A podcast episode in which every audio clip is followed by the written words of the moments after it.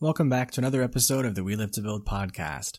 Today we're talking about what it's like going through an accelerator, but this time from the point of view of a startup founder. If you'd like to know more about what it's like for an accelerator to pick companies, look for our episode with Erling Lim, one of the directors for the Southeast Asia region for 500 startups. In this episode, you'll hear me talk with the founder and CEO of Autify, a company that uses no code and artificial intelligence to help startups manage their resources for automating testing and maintaining test scripts because this is a huge problem that a lot of companies have and there's a massive market for it. And you'll hear more about his story of how he pivoted and how he came to discover this. And it's something that the accelerator helped him to realize. In general, he had a great experience with the accelerator. And while I have no experience being part of an accelerator because I chose a different path for my startup, that doesn't mean that there isn't value in working with an accelerator as long as you choose the one that fits you the best.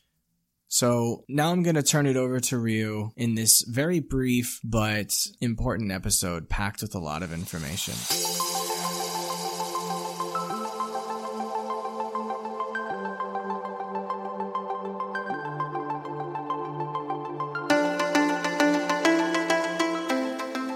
Welcome to We Live to Build. My name is Sean Weisbrot, and I'm an entrepreneur investor, and advisor based in Asia for over 12 years.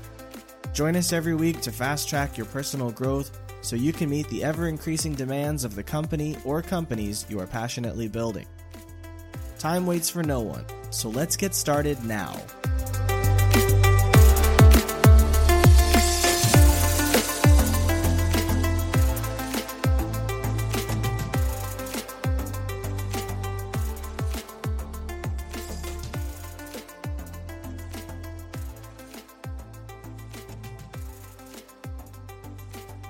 Thank you for taking the time to talk with me, Ryo. Let's learn more about what it's like being part of an accelerator. Thank you for having me. Why don't you tell everyone a little bit about your startup now that you launched through being a part of the accelerator? I'm Ryo. I'm a CEO of CEO and co-founder of startup called Autify. So Autify is the uh, AI powered software testing automation startup. So we automate the, uh, the software testing by AI. So we support the, uh, the web application testing as well as the, uh, the mobile native app testing. So that's what we are doing. We launched the service on October 2019. Uh, then we joined the, uh, the accelerator uh, back in 2018 August. Joined the accelerator called Alchemist Accelerator, which is based in San Francisco. They are focusing on B2B startup. Thank you for introducing Autify. And yeah, I'd love to know a little bit more about how you got the idea to join an accelerator and how you decided that Alchemist was the right one for you. And if you had applied for other accelerators as well, or I had been thinking about joining the accelerator uh, because, like, although I founded this company in San Francisco when I lived there, I went back to Tokyo, Japan. Then we are building the company from outside of the Bay Area Silicon Valley ecosystem. So joining the uh, accelerator would gain the uh, kind of access to the community in terms of like, you know, the network, like network of the other startup as well as the investors and so on. I thought that joining the accelerator would definitely one of the important things to make the uh, successful startup that scales globally. Like we've been applied to a lot of type of accelerator, not only Alchemist Accelerator, but also Y Combinator and the 500 Techstars and so on. And so you had said that you first started applying in 2016 for accelerators. It took you two years to get someone to say yes. Is that right? Yeah, that's true. I founded the, the company September 2016. So it's almost like a one year and a half. Were you actively applying during that whole time, or did you wait until you had like a prototype before you started to apply? Or I've been applying, you know, all the time, like you know, even without the product and so on. So, so I actually applied the uh, Alchemist Accelerator twice, and then I applied to Y Combinator, I think three times. Wow! So I'm writing a note right now. Apply early and often. yeah, apply earning often. Yeah, that that's actually the, the one of the important things. Yeah, they, they fail many many times. I talked to a lot of like a YC alumni, and then they say like you know they they get rejected many times. They get accepted like after three times or four times, even like a seven times or something. You should apply many times. Do you think they reject people on purpose in order to test their resilience? Or do you think there's just too many applications? Like, why do you think people get rejected so often? I don't think they would test the resilience uh, of the founder. You could be accepted without any product, uh, without any client, so on. If you don't have any traction, you would be rejected. So that would be the reason, like, you know, too early. So when you got the acceptance from Alchemist, were you already in the US or did you come from Japan just for the program? I was in Tokyo, Japan. So yeah, I went to US to join the accelerator. So when they accepted you, did they make you pay an application fee? Did they pay for your flights? Like what did, was there any benefit to being accepted or did you have to pay for everything yourself? the accelerator invest you, which means that you can use that money for the stay. So when they say, "Hey, we've accepted you. Give us your bank details, and we're going to send you a check," like, is it that is that it's that easy? Yeah. So like when you get accepted, okay, here's the money. So like it's already defined. How long was the program? Six months. And so you were committed to staying there for six months. Uh, not really. Like I, uh, I, I, I was actually going back and forth between Tokyo and San Francisco. So you don't really need to be there for like you know entire six months. What would you say was the hardest thing about starting the program?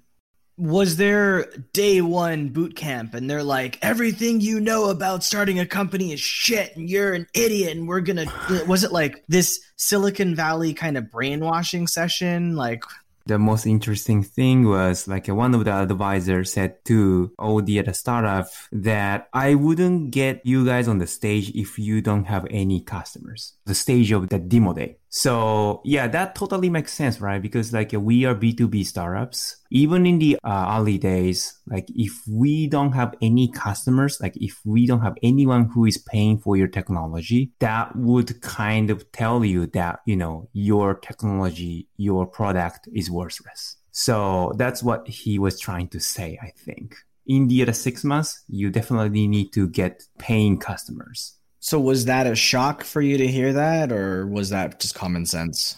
It's not really a common sense, but kind of shocked. You you just have a six months or something, and we didn't have any live product yet. Then like we've been struggling for like a past one and a half year, almost two years. I was pretty motivated. Okay, we, we're gonna definitely make it. What was the first really important lesson that you learned after that little shock you experienced? Uh, Ravi uh, is the head of Alchemist Accelerator. He mentioned the uh, two important things. So number one is solve customers' burning need. Don't create vitamin, create painkiller.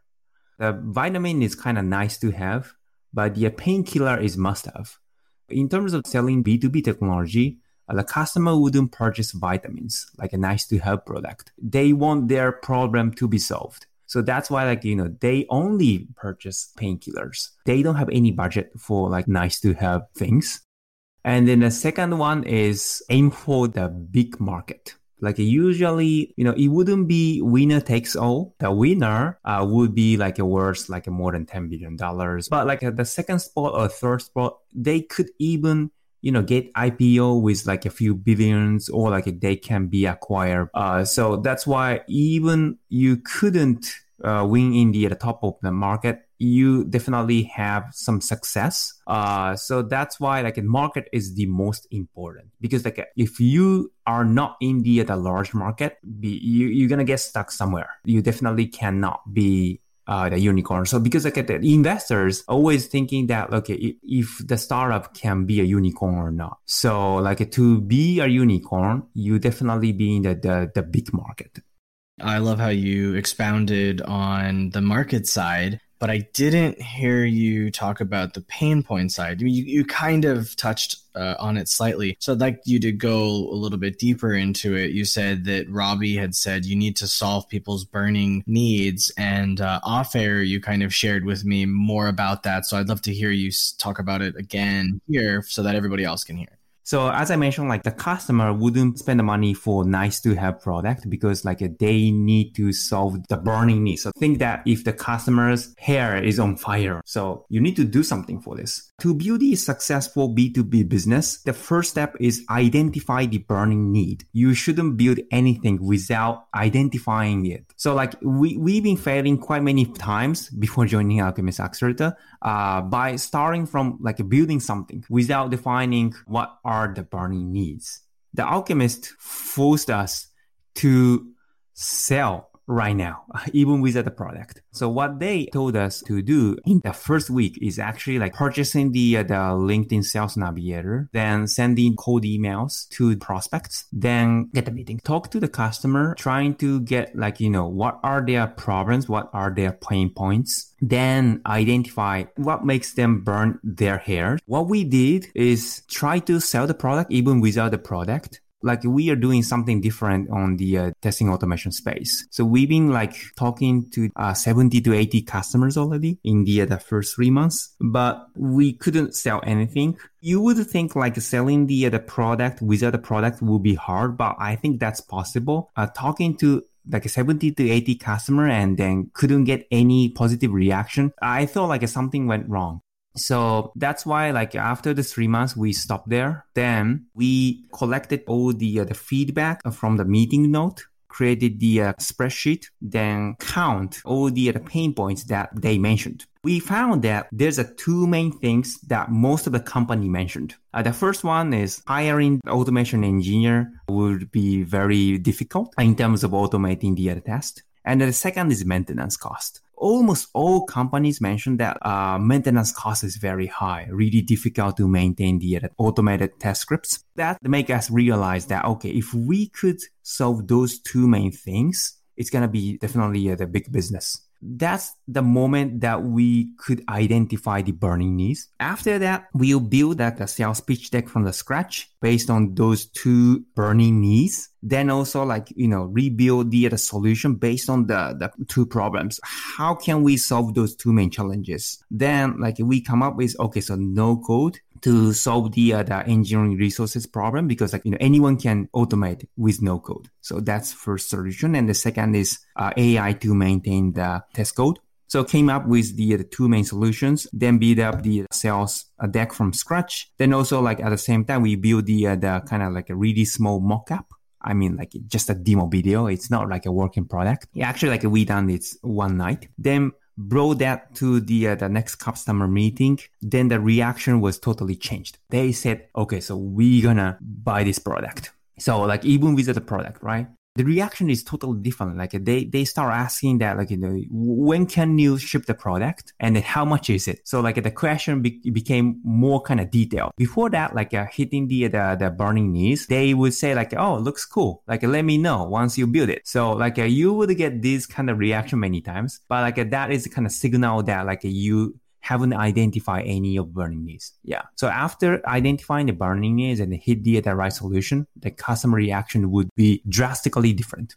We closed a few contracts before the demo day and we successfully get up on the, uh, the stage of the demo day. Thanks for sharing your story. It's very interesting. And at least for me, I started a company, and the thing I started actually ended up being something wildly different today, years later, before it even gets seen by any users. Mm. I think we all go through something like that. And it, so it sounds like the accelerator was a really good, positive experience for you and your company. Yeah, definitely it was. Of course, like you know, in terms of yeah, learning the uh, the really important essence of building the uh, successful startup, but also like gain the, the network of another startup founders as well as mentors and also investors. Was there anything bad about your experience? Mm, no, I don't have any bad things about joining the Alchemist Accelerator.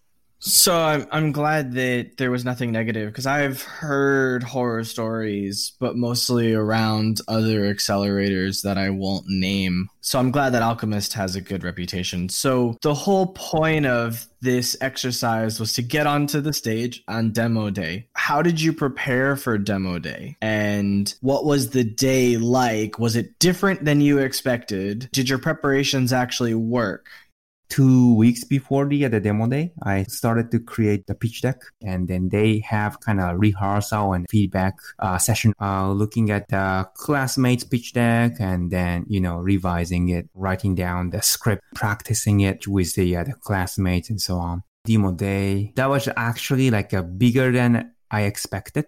The venue was so huge there was like, you know, 300 to 400 investors, 4,000 people watched the stream. Of course, I was pretty nervous because like you you would only have a four minutes but it was very fun. I could make a good pitch. After the pitch that not only the investor in the venue but also like uh the joining online they they have a mobile web app that has kind of like a button for each each companies. Like you know if you want to invest in the company you, you kind of like press the button. Okay i want to invest uh in this company or like i want to talk to this company. I got many emails. Then after that like you know we aggressively like arranging the meeting things then you know try to like raise capital so yeah that was pretty busy after that how many meetings did you actually have and did you actually close any fundraising from those investors who emailed you who were at demo day yeah, maybe like a 40 to 50. Yeah, I don't quite remember, but yeah. So after the demo day, we've been pretty busy on like scheduling the meeting and then having the pitch for fundraising for a month or something. Then after a month, we could see, okay, so these investors will fit. And then, so, you know, uh, move on to the uh, next stage of like a due diligence or something like that. So after that, we successfully could raise the seed round financing, uh, which is the 2.5 million, but that actually took a time. So did any of those in, the seed investors come from demo day? Turned out like, you know, we couldn't find any like good fit from the demo day, but uh, we could have many opportunities to talk to a lot of variety of investors. So yeah, a lot of learnings, although we couldn't uh, raise any money from those investors from demo day. And there's nothing wrong with that because we all know that you have to talk to a lot of people in order to get money. Yeah. Do you feel like even though you didn't raise any money from the investors at demo day, that after you finished with them and you started to raise from investors you didn't know yet, that saying you graduated from the Alchemist Accelerator, that that gave you any sort of advantage in raising funds? So like the reason why I uh, couldn't raise from the investors from demo day is like, you know, we decided to focus on the, uh, the Japanese market first. I mean, after successfully launch a product in Japanese market, of course, like uh, aiming for the global market, most of the investors was like uh, US investors through the demo day, right? So that's why they would uh, say that, okay, if you focus on the Japanese market, like uh, we couldn't help. Then I went back to Japan and then, you know, talking to the, uh, the Japanese investors mainly. Everyone knows Alchemist Accelerator, of course. Then, you know, like we were the actually the first Japanese company graduated from the